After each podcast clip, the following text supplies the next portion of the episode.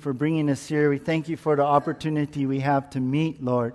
We thank you that, God, it is you by your divine, sovereign appointment, Lord, that you've brought us here. And we're not here by accident, but it's because of you, Lord. And God, even more than that, we want to be here. Lord, we love you so much. We want to seek you. We want to worship you, Lord. And now, as we open your word, God, we want to hear from you. So, Lord, I pray that you would give us ears to hear what the Spirit is saying, a mind, Lord, to understand your principles and truths that we are discovering today. And, Lord, I pray you give us a heart to receive all of that you are asking us, Lord, to do. Help us to live for you more, God. God help us to love you more. And so anoint this study with your Holy Spirit, and we ask this in Jesus' name. And everyone said, Amen. Well, I, I, once I read about Billy Graham, who once told of this incident that happened while he was sitting on the plane. And this is what he wrote. Some years ago, I was on a plane, and sitting across from me was the mayor of Charlotte, John Belk. There was a man sitting near us who was obviously intoxicated. He was acting boisterous and rude, bothering people around him, harassing the flight attendants, and even trying to pinch women who made their way down the aisle. Well, trying to distract him and perhaps calm him down, John Belk, that, that mayor, tapped him on the shoulder, pointed in my direction, and said, Do you know who's sitting right there? Who? The man answered. That's Billy Graham, said Belk. Well, at that, the man jumped from his seat, came over to me with his hand extended, and said enthusiastically, Put it there, Reverend. Your preaching has done me so good. Well, all of us probably know someone who claims to know Jesus, who's professed Jesus in their life, but their life doesn't match what they say. They say that they are Christians. They say that they even serve the Lord. And maybe they do. But, and the reality is, they don't really know Jesus.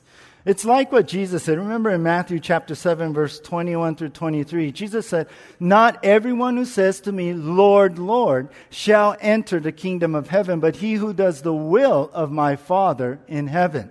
Jesus said, Many will say to me in that day, Lord, Lord, we have, have we not prophesied in your name, cast out demons in your name, and done many wonders in your name? And then I will declare to them, I never knew you. Depart from me, you who practice lawlessness. Well, it's a serious matter, isn't it? It's a serious matter for a person maybe to be part of a church for years and even call Jesus their Lord and claim to even serve the Lord, yet they never have truly believed. They have never truly made a commitment to God, and thus they have never truly been saved. And you can tell, you can tell by the way they continue to practice, like Jesus said, practice sin. You can tell there's something not right in what they do with Jesus. Well, as we, re, as we return to the book of Hebrews, the writer gets very serious with those who are in need of spiritual growth, and he gets serious with those who profess to know Jesus but really don't. All in all, the writer gets serious about taking Jesus seriously. And that's the title of our study today. That's the title of our message Taking Jesus Seriously. We're going to be studying Hebrews chapter 6 from verse 1 through 8 this morning. 1 through 8. I've broken up our passage into three parts, and this is our outline. Number one, be mature. Number two, be warned. And number three, be fruitful. So, taking Jesus seriously, Hebrews chapter 6, verse 1 through 8 today. And before we get into this, I want you to know you, you got to put your like thinking caps on today because we're coming into a very difficult uh, part of Scripture, and the interpretation is a little hard, but if, if you can follow me, hopefully it'll make sense by the end of the day. So, anyway, number one, let's begin in our outline be mature be mature. Hebrews chapter 6, verse 1. Take a look here. It reads, Therefore, leaving the discussion of the elementary principles of Christ, let us go on to perfection. Now, we're going to pause right there. We're just going to take a look at this. Now, we begin here with the word therefore, right? And as I always say, whenever you see the word therefore, you got to ask why it's therefore. Well, therefore is a conjunction. It's a word that connects us to the previous part. And this therefore connects us to the last part of chapter 5 where the writer addressed believers who were stuck in a stubborn immaturity. And if you were with us last week, that was the title of our message. That's what we covered. These uh, had been in Christ for some time, but they never grew and they were still, you remember, spiritual babies, needing milk and not able to handle the solid meat of the Word of God. And that's what we saw at the end of chapter 5.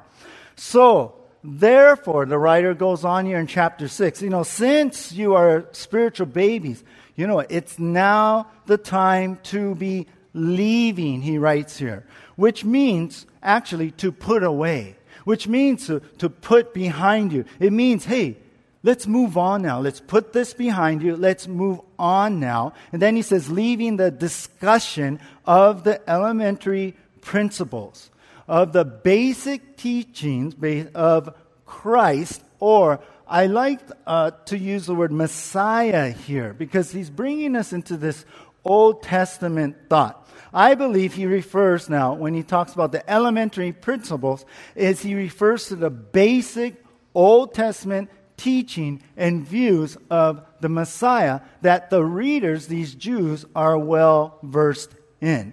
So he says, look, it's time to like move on from those things. It's time to move on from, hey, what you grew up and what you, what you've learned, you know, in that way, you Jews there. And it's time now. Let us, it says in verse 1, let us go on to perfection. And actually, the word perfection there is better translated maturity. Maturity. So the idea here is this it was now time to move on from the Old Testament teaching to the New Testament truth.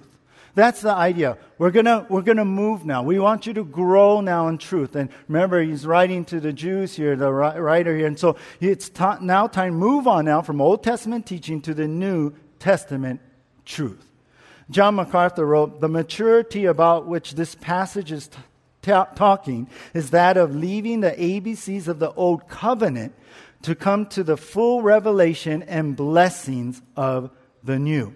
And so that is the way, that is how the writer's pulling him into, for these Jews, to be mature. Thus the heading in our outline, to be mature. And remember again, I remind you that this book is written to the Jews, thus the title, Hebrews, right? And we've also learned how many of, how, uh, how many of the, uh, how much of these believing Jews were, they were under a, a, lot of pressure, right? They were going through some persecution from their family, from fellow Jews, and, and they're like, you can't, you can't leave your traditions. You, you can't leave the Jewish rituals and everything we're doing. But as you know, as we've been studying, Jesus has brought a new covenant of forgiveness, uh, of dying on the cross, a sacrifice once for all for all our sins. And it's that faith in Christ of the high priest that we saw earlier, right before all this, of his work on the cross, dying for our sins and making atonement for us. So it was important to cut ties, so to speak, from the Old Testament sacrifices and rituals and not mixing in the old ways with what Christ has done. So the writer's like, we got to move on now. Be, ma- be mature now. Move on into maturity. Move on in faith, putting your trust in Jesus and Jesus alone. Okay, so now we got that. Now we could go on in, in verse 1. Now he says, not laying again the foundation of repentance from dead works and of faith toward God. Verse 2 of the doctrine of baptisms, of laying on hands, and then the last part of verse 2 of resurrection of the dead and of eternal judgment. Now the writer lists like six things in these in three groups of what they should be clear on. And that is not laying again this past foundation, this, this past uh, knowledge and teaching of what they grew up in. So the writer's like, hey, we shouldn't have to keep going over these basic things. And what is that? Lane again. Go, keep going over these past things that you have learned that, that you grew up with. It's part of your foundation of who you are and what you were trained in. It's, it's those Old Testament concepts, which actually we know point to the New Testament truths about salvation in Jesus Christ. So as he goes into here, the writer's like, don't stay stuck in the Old Testament, but move on to these teachings and let it lead you to Jesus Christ. So, what we see here, we see in these verses that we just read, from the end of verse 1 to verse, into verse 2, we see, we see these things that, that they need to grow out of. And what are these things? Well, we have three, three things. There's uh, six things in three groups, so I have three, three uh, labels I put on it. Number one is the internal, number two is the external, and number three is the eternal. So the first group, take a look here. This concerns the internal. The internal. Verse 1 again, at the end, it says, of repentance from dead works. Now, repentance, we know, it means a change of direction. It means doing a 180. When we repent of our sins, we're turning around from that path that we were going and we're going on that path toward God. We know that. It's a change of direction. And that repentance is from dead works. And what is that? Well, that's sinful deeds. It's, it's sin, basically. We know the result of sin is death, right? Romans. So these works are a, a dead end, so to speak. So these are dead works. But this repentance from sin, our dead works, that has to be coupled with faith toward God. And we understand that, right? Just to turn from evil and do nothing, it doesn't help. It doesn't do anything unless you turn from evil and turn to God. And not just God we're talking about here. The writer is bringing them into the New Testament truth about putting your faith in Jesus Christ. So you repent from your sin and you turn in faith to what Jesus has done in the provision for our sins. So here's the idea here is this repentance is needed, but it must be coupled with faith in Jesus for salvation.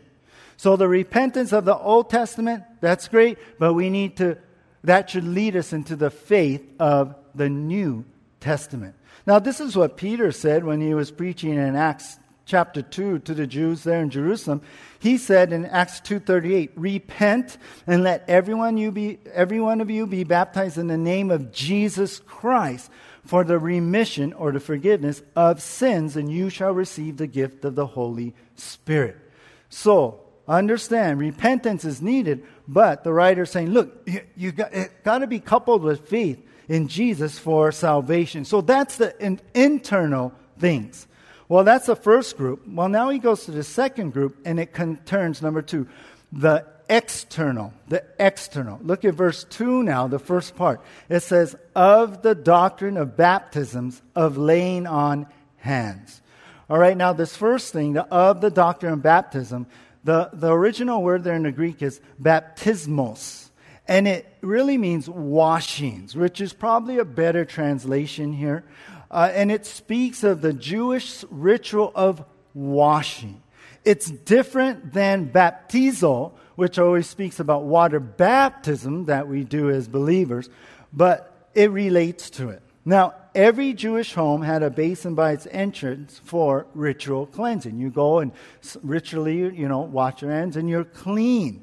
Uh, the priests, you know, they would wash too before they went in and started to do ministry. They, they had their own ceremonial cleansing. But the idea is there's no need to do that anymore, right? Christ's blood washes us clean and gives us a new heart, even. Ezekiel 36, 25 through 26. And if there is any external washing for the believer to do, it is water baptism, right? Which symbolizes how the believer died with Christ, how they ro- rose again with Christ into a new life, and now we're cleansed and washed of our sin. So he says, we, we've laid, you guys know this foundation, you grew up in this way, but hey, this kind of stuff, we got to move on now, move into, hey, what, what things are really about. And then the writer adds, of laying on of hands. Now, if you're a, a Jewish person and you're reading this, and you, you, you know, right away what you think of is, oh, yeah, in our rituals, the, from the Old Testament, you lay your hands on an animal that's going to be sacrificed, and you symbolically transfer your sin onto that animal before you offer it for atonement. So that's how the sacrifice dies for your sin. Well, that's not the way, right? In the New, Te- in the New Testament, our sins have been laid upon Christ, who died for our atonement. And so there's no need for them to do that anymore. There's no need that they lay their hands on the animal. No, it's done. It's done away. It's done in Christ. So the ritual washings and laying on of hands of the Old Testament are now fulfilled in Jesus in the New Testament. So the symbol of transference of the Old Testament, it's done away. It's, it's, it's done away in the New Testament. We know uh, how believers are identified with Jesus. In Romans chapter 6, 3 to 4, Paul wrote, Or do you not know that as many of us as were baptized into Christ, Jesus were baptized into his death? We, were, we identify with Christ, we died with him. Therefore, we are buried with him through baptism into death, that just as Christ was raised from the dead by the glory of the Father, even so we also should walk in newness of life. All right, so the first group concerns the internal, he talks about. The second group concerns the, concerns the external. And now the third group that we see here at the end of verse 2 concerns the eternal. The eternal. So it says here at the end of verse 2 of resurrection of the dead and of eternal judgment. So, this first one of the resurrection of the dead, now understand there is, there is some stuff in the Old Testament, but there's hardly anything, very little about bodily resurrection going into heaven. Yeah. But the New Testament is very clear that believers will rise, literally be resurrected, We'll have new bodies given, and we'll live in heaven with our new glorified bodies. We understand that, right? But the Old Testament, not too much. So the writer's like, hey, we got to kind of leave that Old Testament kind of thing and go on to the New Testament. What Jesus has brought, what has been taught, and what is uh, teaching with the apostles now. And then group with that is the eternal judgment.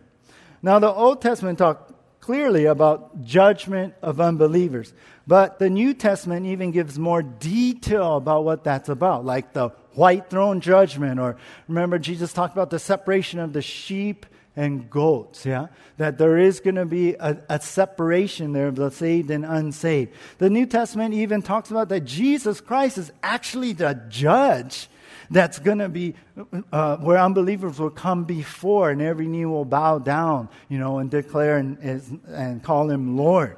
So, what was fuzzy in the Old Testament about the hereafter, so to speak, is crystal clear in the New Testament with salvation in Jesus.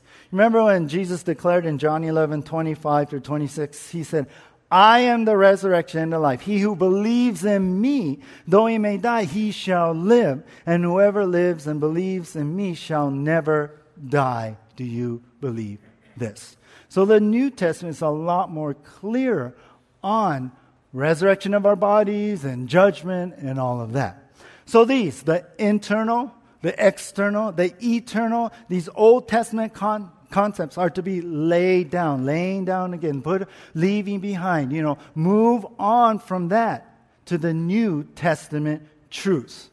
See, what he's kind of putting forth here is spiritual immaturity, really, for these Jews, is to stay stuck in the Old Testament rituals and traditions. But maturity, spiritual maturity, means to move on now to the New Testament truths of Jesus.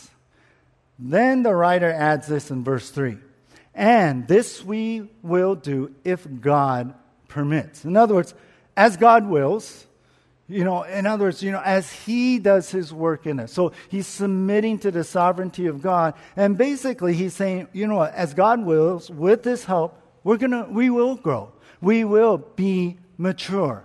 See, think about this. The writer desired so much. I mean, he's pleading with them. He's writing this book to the Jews, to these believing Jews, to press forward, right? But right in verse 3, he submits to God and he knows that it can only happen through God's work. ultimately they must look to God, for He is the one who will help them grow. You know what I was thinking about? Remember back in 1 Corinthians chapter 3 when we studied that? Verse 6, Paul wrote how he planted the seed and Apollos watered, but God gave the increase. Remember that, that thought? I mean, that's the idea. Paul's saying, hey, you know, people are, are, are saved because, you know, I might planted a seed, Apollos came and talked more, watered with the word even more, and then God grew them. God saved the people. God grew the church there in Corinth. It's that idea of the farmer. The farmer may plant the seed and he may water it, someone else may water it, but how does the plant grow? Does the farmer go, grow? No, he doesn't do that, right? He doesn't like, come on, come on, massaging the little sprouts and stuff, grow. No, he doesn't do that. What? God does that. God does the growing. And so that's the idea here the writer is submitting to the sovereignty of God and saying, you know what, guys, in the end, God's the one who's going to make you grow, but you got to receive and God will have you grow, but you got to move on here. And that's the way it all works. But I believe this, and I want to put this kind of in a, what's going on in, in his heart, in the right, in the, uh, in and in the people. I believe the problem, problem with these Jewish believers is they were not fully inputting the New Testament truths into their lives like they should. Thus, the writer's writing this whole book. That's, you know, think about that. In all that we've studied so far from the first chapter, we see that. And the writer's really trying to put forth Jesus there and get these guys out of their Jewish traditions and rituals and ceremonies to go and see what Jesus has done. I believe what was happening is these guys are adding Jesus to their Judaism. Yeah? They're just, oh, yeah, we're Jews and we go to the temple, we have our customs and our ceremonies and our rituals, and Jesus, oh, okay, yeah, yeah. They got, they're moved with that. They gave their life to Jesus, and now it's like, whoa, what do we do with our, this old stuff we did and the new stuff you're talking about? Well, you know what? I know we, this is the way we grew up. So they just add Jesus to this Judaism rather than making Jesus everything everything. The truths of Jesus, the doctrines in the New Testament of who we are as new creation, as believers, the Holy Spirit moving in our lives, all of that, it's based on making Jesus everything. God will grow them, but they cannot without the water of the Word, the New Testament truth about Jesus. Which brings us to the point here in this section the writer's really pushing this. Move on from just adding Jesus to the Jewish rituals, for everything in salvation is centered on Jesus. Move on from those the the internal, external, you know, eternal thing, you know, of the Old Testament. Move on to the New Testament things of the internal, external, uh, eternal things. Move on from just adding Jesus to the Jewish rituals, for everything in this salvation is centered on Jesus. Everything's about Jesus. A few years back, uh, you know, Fabe and Mona from All Things Possible Ministry, um, they were staying at our house and they cooked us dinner. And uh, Mona had brought her recipe for Rainbow Drive-In Shoyu chicken. And she mixed up the ingredients, let it marinate it, and cooked it. And I was like, oh, this is so good. And I just couldn't eat enough of it, yeah? Unfortunately, there were leftovers for the next day. Well, it was so ono. It was, you know, she, Kristen got the recipe from her, and, and we have it at our house, and now we can make our own Rainbow Drive-In Shoyu chicken. And actually, uh, my wife Kristen was like, hey, what do you want to eat tonight? I was thinking, Rainbow Drive-In Shoyu chicken. So we had that last night. It was so ono. Oh, I still want to eat some more. Anyway, what, do you, what would you say is the main ingredient in the shoyu chicken? Is it the ginger? Is it the sugar? Is it the shoyu? Well, for sure, because it says shoyu, right, in, in the name of it. Maybe it's the mirin, right? Maybe it's that. What would you say is the main ingredient? You know what I would say? Chicken, right? Chicken, right? Without the chicken, what is it? Just the shoyu sauce, right? Oh, yeah, that's really tasty, right? It's the chicken. Well, that's really the point here. Without the main person of salvation, without, you know, the, the one who made the atonement, without the one who came to this earth and taught these truths, without the one who's sitting on the throne, rose again from the dead, without Jesus, it's nothing. And this is what the writer saying, hey, move on from focusing on these rituals and the sacrifices and the temple and the cleansings and those things that you, you kind of focus on in the Old Testament. Move on to these truths that bring you that every bring you to the point where everything is about Jesus. Let me ask you, do you maybe do this? Do you just add Jesus to your life? You just kind of add him there. Oh, he's like another ingredient, you know, in your philosophy of life. Or is Jesus the main person in your life? Think of it this way do we just add Jesus to him, like Jesus to our life when, well, when it's convenient? Well, when it fits my schedule, okay, I'll, I'll, I'll add Jesus there. Or is he your schedule? Yeah? Is everything planned around Jesus? I was thinking about this. Perhaps you come from other beliefs. Maybe you grew up. Maybe your family was Buddhist. You know, my, my, my parents were following that, you know, years ago. They're saved now, praise the Lord. Yeah? Maybe you, you, you grew up in some other religion or other way or other philosophies and stuff, and yeah, you come to Christ, and, and, and then now, well, what do I do? Uh, so, I, well, I'll just add Jesus to what I believe. Maybe you're mixing Jesus and putting, all, putting it all together, making your own recipe and philosophy of life. It doesn't work. And that's what some of these Jews were doing. That's what some of the readers of this book, and they are in danger of doing. But the writer's telling them, Move on from just adding Jesus to those Jewish rituals. For everything in salvation, you know what? It's centered on Jesus. And that speaks to me today, right? It should speak to us today. Jesus has to be the center of your life. All right, let's go to number two now. Be warned. Be warned. Now, taking Jesus seriously, we see number one, be mature. Now, number two in our outline is be warned. Hebrews chapter 6, verse 4. For it is impossible for those who were once enlightened and have tasted the heavenly gift and have become partakers of the Holy Spirit and have tasted the good word of God and the powers of the age to come, if, verse 6, they fall away, to renew them again to repentance, since they crucify again for themselves the Son of God and put him to an open shame. You got it now? Okay, let's go home. Let's pray. All right, we come to one of the most difficult passages to interpret in the New Testament. And it's, it's really hard. And people have debated over this, and many commentators have whole different views on this. And, and I, what I've really found, depending on, on the background of, of their theological background, like what camp they may come from, depends on how they see these verses. And, and, and the difficulty I'll point out right now comes from phrases like, it is impossible for those, right? It, in verse 6, if they fall away, yeah, to renew again to repentance. So this confusion, it seems like the writer says, hey, if a person falls away from the Lord, it's impossible for them to come back to God in repentance. Is that what it's saying? Oh my gosh, I'm lost then. Well, before I share with you what I think. Let me give you just a couple different views ju- that I just don't see uh, really fits in a proper interpretation. And and throughout this section, or really throughout this message today, this whole whole uh, verses one through eight is difficult to interpret.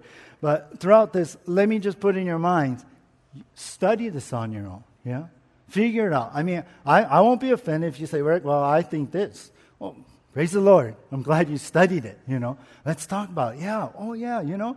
We can agree to disagree, that's okay. But study it on your own. Be a good Berean, right? Acts 17 11. The Bereans, you remember those guys? When Paul came into town, town preached to them, they took what Paul went, searched the scriptures to see if what Paul was saying was true. Be a good Berean about this. All right. So, what's going on here? What, well, here's what there's some different views. Some say, first of all, this is a hypothetical case. Now there's the writer saying, well, you know, if it was even possible to fall away, there would really be no way back. So it, it kind of presents this kind of backwards way of saying, yeah, you, you, you know, there, there, would be no, no way that would happen. But uh, to me, that doesn't make sense to me, and it's too hard for my head to understand that. A second view is this. Some say this is speaking not about salvation, but the rewards of the believers, that it's impossible to get your reward back once you lose them to disobedience. And we saw that. We talked about that both in 1 Corinthians, 2 Corinthians, of the rewards of the believer, the bema seat of Christ, all of that. But that this this view also doesn't make sense to me because there's a greater loss here going on. It's not like rewards of a believer. I mean, in verse 6 to say, to crucify Jesus again, I think it's speaking of something more serious. Now, the third view is really one of the most popular views. There's two popular views, and the second one is, is really what I feel, and we're going to be covering that uh, as we get into the verse. But let me say the third view is one of the two most popular views, and this speaks that, you know what this is saying? The believer has lost their salvation. Which brings up this question Can a believer lose their salvation? Can they? Well, let me first say this. If you come from that kind of theological camp, you will read this and you'll see this as a proof text that this, this says, see, it's possible to lose your salvation. Now, those people who believe you can lose your salvation, they also say that, well, but you can get it back. You can come to the Lord and, and repent, you can get it back. But if you really read this, this is saying you cannot come back and be saved again. It says, For it is impossible for those who fall away to be renewed again. Well, for those who believe you can lose your salvation, really, for me, my mind goes to, I, I, I always ask, well, what is, where's that line then? Yeah? Where's that point where you actually lose your salvation? What is that sin? Is it a particular sin? Or is it a particular number of sins? You know, well, when you reach a 100, that's it, you're out, you know. Uh, where is that point where you lose your salvation?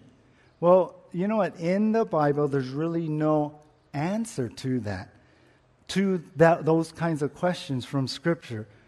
If you hold to this theology, I don't think you could really find a specific uh, verse about that.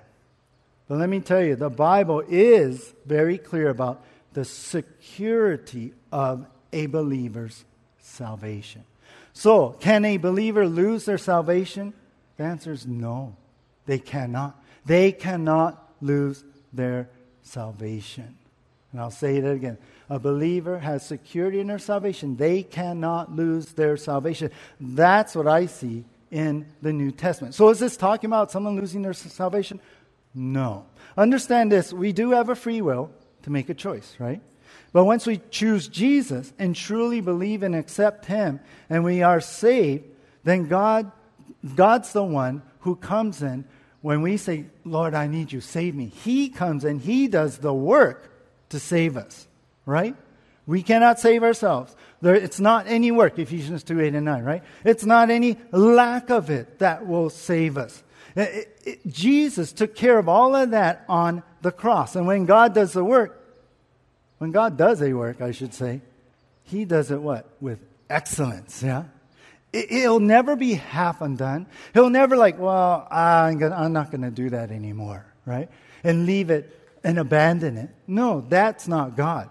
Listen closely. A believer cannot lose their salvation. The Bible is very clear about the security of a believer's salvation. Now, there's many scriptures in the Bible, and, and just for a moment, I want to put it in front of your faces. So turn to 1 Peter. I just want to hit a couple scriptures here. 1 Peter chapter 1, verse 4 through 5. 1 Peter chapter 1, verse 4 through 5. Turn over a couple books to the right. 1 Peter chapter 1, verse 4. It says, To an inheritance incorruptible and undefiled and does not fade away, reserved in heaven for you. Talking about our salvation, being with the Lord, who are kept by the power of God through faith for salvation, ready to be revealed in the last time. So our salvation, we're kept by the power of God, and it's through faith. Faith in who? Jesus Christ. So Christians are kept by what? The power of God. You think God will be like, okay, I'm trying to hold on to your salvation. Oh, no, I can't, I can't, and let you go and you lose your salvation? No, it is His power, His work that has saved us. Now, turn uh, way over to the left to Philippians chapter 1, verse 6. Philippians chapter 1, verse 6. Philippians 1 6, it says here, being confident of this very thing, that he who has begun a good work in you will complete it until the day of Jesus Christ. Some of you, this is your life verse. Some of you ha- have this highlighted. What did God do? Well, He began a good work. And what's that good work? Well, it's the work of salvation. He saved you, He's sanctifying you, He's growing you, and then one day He's going to glorify you and bring you into heaven, and salvation will be complete, will be in eternity with God, right? That's that work of salvation. And what, what will God do? He, look, it says, He will. What does that mean? He won't? No, it says He will, right? And if God says He's going to do something, He's going to do it. So He will what? Complete it. He will finish what He started, and if, if God says He will, God will do it. Amen? So you understand, God does that work of salvation. And you understand, how could we lose our salvation if God is the one who does it? Okay, turn to John chapter 10, last verse, verses. John chapter 10, verse 27 through 29. John 10, 27 through 29. Now, this is Jesus, your Lord and your Savior. He said these very words. Yeah, it wasn't Peter, it wasn't Paul. But here in John, John records what the Lord Jesus said. He said in verse 27, John 10, 27, My sheep hear my voice, and I know them and they follow me. And, verse 28, I give them eternal life, and they shall never perish, neither shall anyone snatch them out of my hand. Verse 25, 29, My Father who has given them to me is greater than all, and no one is able to snatch them out of my Father's hand. So you see what Jesus, he's talking about my sheep, his people, the ones he saved, his sheep. He's giving this sheep illustration. And he's saying, look, my sheep, they know me. They're going to follow me. I give them eternal life. What does that mean? They're saved. They're never going to perish, right? They're going to go to heaven, right? And then he says, no one's going to snatch them out of my hand. It's this picture of the shepherd protecting his sheep, right? And so the devil, nobody, not even ourselves, can come and, and pull us out of his hand steal us away. Jesus saying, no one's going to do that. And then on top of it, that, he says, you know my Father, he's, he's even greater. No one's able to snatch them out of my Father's hand, even. This is called the double grip of salvation. Yeah? Jesus in the Father's hand, holding on to you and your salvation. You're protected, you're secured in both Jesus and the Father's So, do you see now how secure our salvation is? We could do a whole week of studies on the security of our salvation, and we could also talk about the free will and choice of, of man, but that's for another time. But you see, our salvation is secure. Think of it this way: my salvation is contin- My salvation uh, is is if my salvation, if is contingent upon me holding on to Jesus, then I will surely fail. Yeah, I will surely fail. But if my salvation is upheld by the one who saved me in the first place, then I will never fall away. I like something my friend um, Pastor Ron Hitt at Calvary Houston said. He said, You're not the one holding on to Jesus. Jesus is the one holding on to you. Isn't that great? You're not the one holding on to Jesus. Jesus is the one holding on to you. Okay, now that you understand this, go back to Hebrews chapter 6. And now let's look at what verses 4 through 6 is saying. What's it talking about? Well, it has to be talking about these people who have some, come so close to Jesus but stop short of salvation. They may be in the church, but Christ is not in them. They have come as far as they could to Jesus without giving their life completely to Him. So take a look here at our verses. Hebrews chapter 6, verse 4 says, For it is impossible for those who were once enlightened and have tasted the heavenly gift and have become partakers of the Holy Spirit. So let's take this first part. For it is impossible how could these guys go back, and we'll come back to that for those. Those, well, these are people who come close yeah, to salvation but aren't saved, who were once enlightened. What does that mean, once enlightened? Well, it means to be informed, to be mentally aware. These heard and were impacted by what was told them. But hearing God's word and heeding it are two different things. These experience, right? Their minds being enlightened by the truth of Jesus, but they did not allow it to affect their heart. I don't know if you remember back in Matthew chapter 7, 28 Uh, and 29, it says that the people who heard Jesus, they were totally astonished. They've never heard anyone teach like that. They were drawn into Jesus. And, and they, they said, no one teaches like that. They loved it. They, they experienced, imagine Jesus, God speaking. They heard his word, literally. But did they become followers? Not all of them. Later on, on the last day of his life, most of those same people who heard him, you know what they were chanting? Crucify him, crucify him, crucify him. Same people. So you see, someone can be theologically full in their mind, but be so empty at the same time. Think about Satan, right? He probably knows Scripture more than anyone here. But does it change him? No. No. So you can be enlightened and still not be saved. And the writer adds this now they have tasted the heavenly gift. In other words, they only sampled what the gift, the salvation, could do. Perhaps, I don't know, maybe they sat in church, felt the joy of, of those who were saved and being freed from their sin. And they cried with others who cried in repentance and were forgiven. But they themselves did not give their life to Jesus. They were also here only partakers of the Holy Spirit. Partakers here mean more like association. Like these never were fully filled or possessed or filled with the Spirit.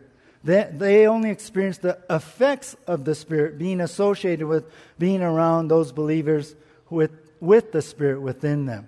Perhaps, I don't know, maybe they felt the emotions in the room when the Spirit moved in worship. They caught up, they got caught up in the clapping and singing to God but they never entered in and gave their heart to the Lord. See, these guys experience, you would say, I would say this, a sip from the cup, but never drank it all. They just tasted. And then verse 5, he says, and have tasted the good word of God and the powers of the age to come. Here, these guys only tasted, they didn't eat, they didn't devour it, you know, the, the, good word of God. The word, the, the word, the word word here.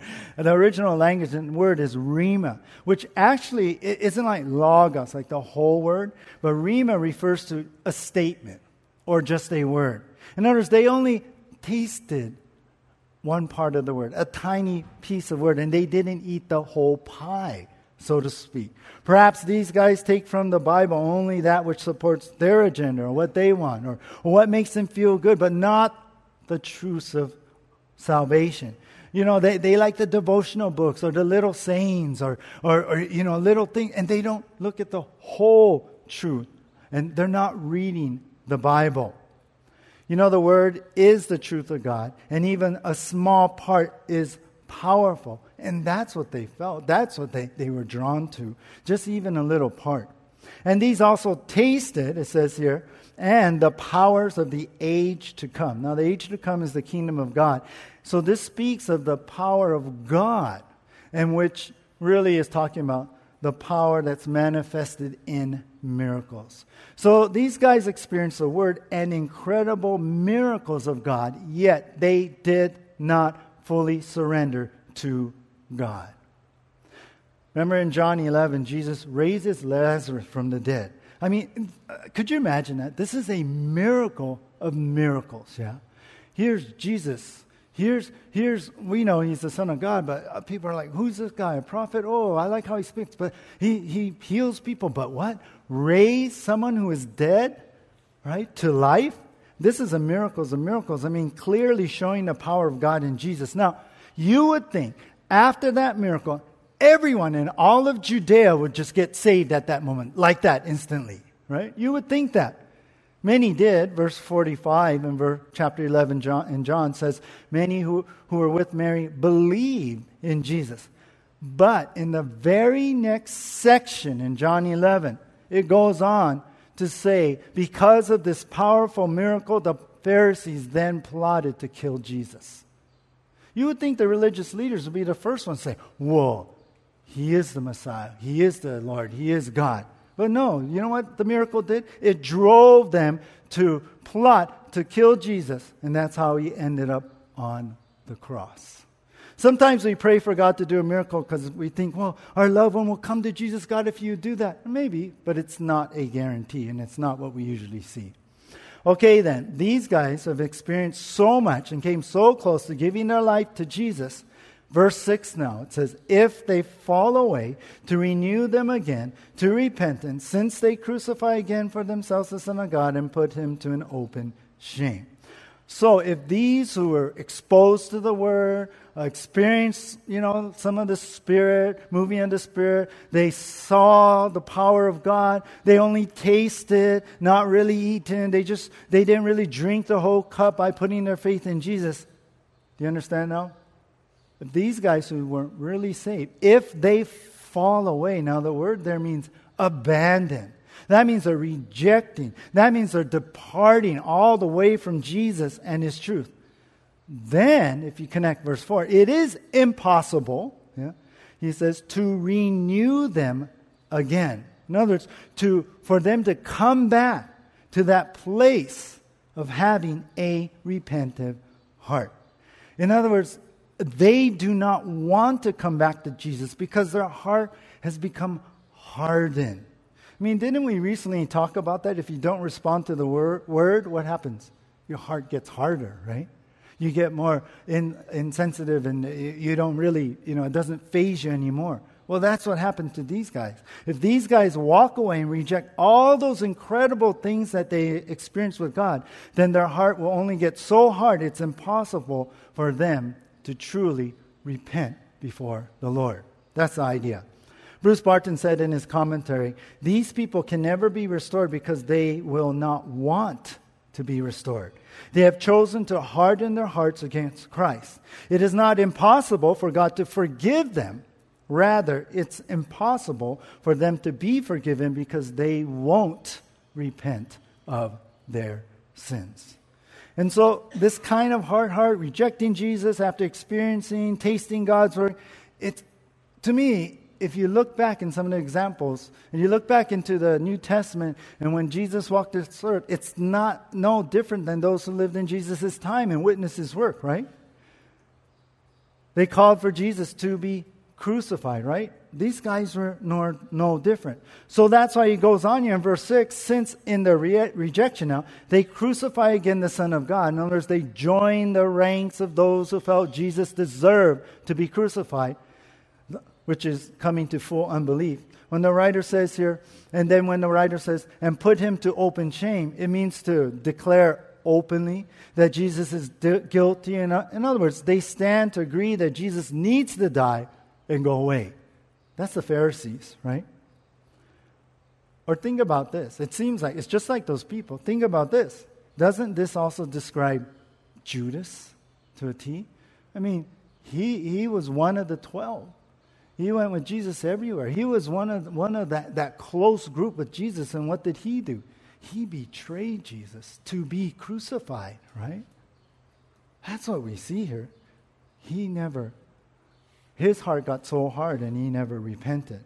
So the idea is, though these enjoyed their experience, the taste turns into a bitter rejection. So the writer's being serious here, saying, Be warned, be warned. Let us put this together in what we saw earlier.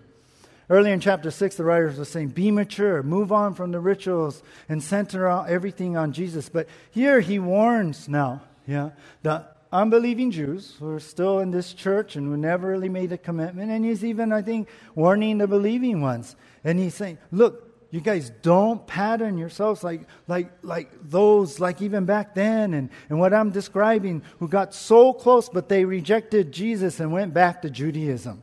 They went back to their rituals and customs of sacrificing animals, washing their hands. So, in a sense, he's saying, look, this is like the Pharisees were. This is like those who crucified Jesus, Judas and them. They rejected Jesus' word, the new covenant. They want to get rid of Jesus, got rid of Jesus, and went back to the old covenant. So that's to live dangerously, right? When you don't center on Jesus, when you abide and stay in that area, you know, saying, watch out, here's the warning, right? Here's the warning to you guys who are so close. Don't do that. Don't stay there. So the writer, really, and this is our point here, the writer gives this warning. Just tasting and drinking in all the truth can lead to a bitter rejection of Jesus Christ. Just tasting and drinking and all this truth can lead to a bitter rejection of Jesus. You know, one time um, I was sick and had a bacterial infection, and years ago, and I remember got the um, antibiotics, went doctor and prescribed that, and and then as soon as I, I felt better, I uh, stopped taking them. Well, you, you know what they say? They, I was kind of reading this. They say when taking your antibiotic prescription, right? The doctor told me, but I just thought, well, I'm fine. I put it back in a drawer. I remember finding it like a year later. Oh, I should throw these away. But anyway, uh, they say you should finish the whole course, right? It's not good to just stop in the, the middle. And, and I was researching this. You know why? The initial course, the initial, you know, time that you took the antibiotics, it killed off the weaker uh, bacteria. And so, of course, you start to feel better. But there's most likely more resistant, stronger bugs still in your system that need more attacking. So you got to keep taking these antibiotics to get rid of them all. But stopping short, short of that course of antibiotics that's designed to eradicate the bacteria could not only leave some, but it, it can make it worse because the remaining bacteria can also grow stronger by developing this immunity to the antibiotics. Isn't that interesting? Well, in a similar way, when a, way, when a person exposed, is exposed to the gospel of Jesus and they experience it, they taste its effects, they, they sample, they, they, they, they feel good, you know, about themselves, they like it, but they stop there. They don't go all the way to deal with their sin and forgiveness and atonement. They just stop there, the feel good stuff. Yeah? The little experiences and stuff. And they stop right there. And if they don't complete the course and fully commit their life to Jesus, it only makes things worse. Stopping short of centering on Jesus is like tasting and not drinking. And it, it could lead to a bitter rejection of the Lord. Are you, are, are you in that place today? Are you caught between full commitment and walking away from God altogether? Let me tell you right now, Jesus is calling you. The writer is warning you. Jesus saying, I love you. I want you. I don't want you to be in that place. He knows the nature of man, of every human being, and what we're like. He knows what's going to happen. The writer is laying out right here what will happen if we put off listening to the Spirit's call to respond fully in giving our heart to Jesus. I think about Revelation 22 17, where it says, The Spirit and the bride say, Come. Let anyone who hears uh, this say, Come. Let anyone who is thirsty come. Let anyone who desires drink freely from the water of life. Well, quickly, let's go over number three be fruitful. Be fruitful. Taking Jesus seriously, we see number one, be mature. Number two, be warned. And now, lastly, in the last two verses here, our heading is be fruitful. Hebrews chapter 6, verse 7. For the earth which drinks in the rain that often comes upon it and bears herbs useful for those by whom it is cultivated receives blessings from God. But if it bears thorns and briers, it is rejected and near to being cursed, whose end is to be burned. Okay, the writer here paints this picture now of what he's just talked about. The believing Jews who move on and drink the truth of Jesus are like, verse 7, the earth which drinks, I like that, in the rain, and bears herbs, or in others, it produces a crop that is useful. It's good for those who have cultivated, who planted that, which shows that God is blessing uh, that land. In other words, God is in that land. But if some in the land that receive the, the same rain now bears thorns and briars, it's rejected. So it is cursed or slated at the end of verse 8 to be burned. And that's usually fire and stuff speak of judgment. So the idea here is this the same rain that fell on two types of ground, one brought fruit and the other brought thorns. And the writer's saying, You choose, which is better, right? What do you think? The writer says, Be fruitful, you guys. Be fruitful. Of course, we want to be the one with the blessings. We want to be the, where God is in that. Remember Matthew 13, Jesus told the parable of the sower and how the seed fell on different types of ground, right? Some fell on the hard ground, the wayside. Some fell on the rocky ground. Some fell on the, the weeds and thorns. But some seeds fell on the good soil, right? The good ground, which produced a bountiful crop, hundredfold, 20, 40, 60 fold, right? Well, that's what Jesus was saying, uh, what, what believers are. He's saying, make sure the soil of your heart make sure it's good ground. And that's what we want, right? We want to have our heart be the good ground. So our last point is this drink full the truth of Jesus to bring an abundance of spiritual fruit. Yeah? Be those ones who are fruitful. But be fruitful here. Drink full the truth of Jesus to bring an abundance of spiritual fruit. Robert M. Hutchins said, It is not so important to be serious as it is to be serious about important things. And we need to be serious, you guys, today about Jesus, about His Word. We need to be serious about following Jesus and obeying Him because that's how we drink full and find a fruitful life. The Word of God is raining down on us right now. We need to drink that in. Will you be serious about your walk? Will you be serious about Jesus? Will you finally totally surrender your life, every part of you, to Him? I'll close with this story. There was a man in India who attended a church, and he was moved deeply by the service, the teaching of the word, and all. God had really touched his heart. Well, when the ushers came by with the offering plate, the man asked them to put the plate lower. Then he asked them again, lower. Then again, he said, lower, until the plate was on the floor.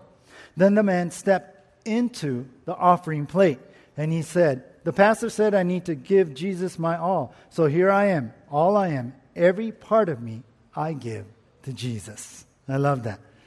Now, to me, that's being serious and giving a life, his life to Jesus. How about you and I? Well, it's time now to take Jesus seriously. Let's pray. Lord, there was much here and much to understand, God, and uh, I pray, Lord, that it would uh, maybe we'd get the CD or listen to it again. But God, these truths are real and these truths are, are from you, Lord. And we want to understand them, but even more so, we want to respond. And God, we want to take you, Jesus, seriously. We don't want to play games anymore. We don't want to just, oh, just pick and choose what we like. But Lord, the truth of it all is we want to surrender everything, and you want us to do that. You want us because you love us. You want a full relationship with us. You want to work in our lives. You want to move. You want to change us. You want to bring us closer to you, and you want to pour your love upon us more, your joy, your peace. You want to strengthen us and help us to get through things more and more, but it takes fully sur- a full surrender to you, God. And so, Lord, here we are. God, hear our cry, hear our hearts.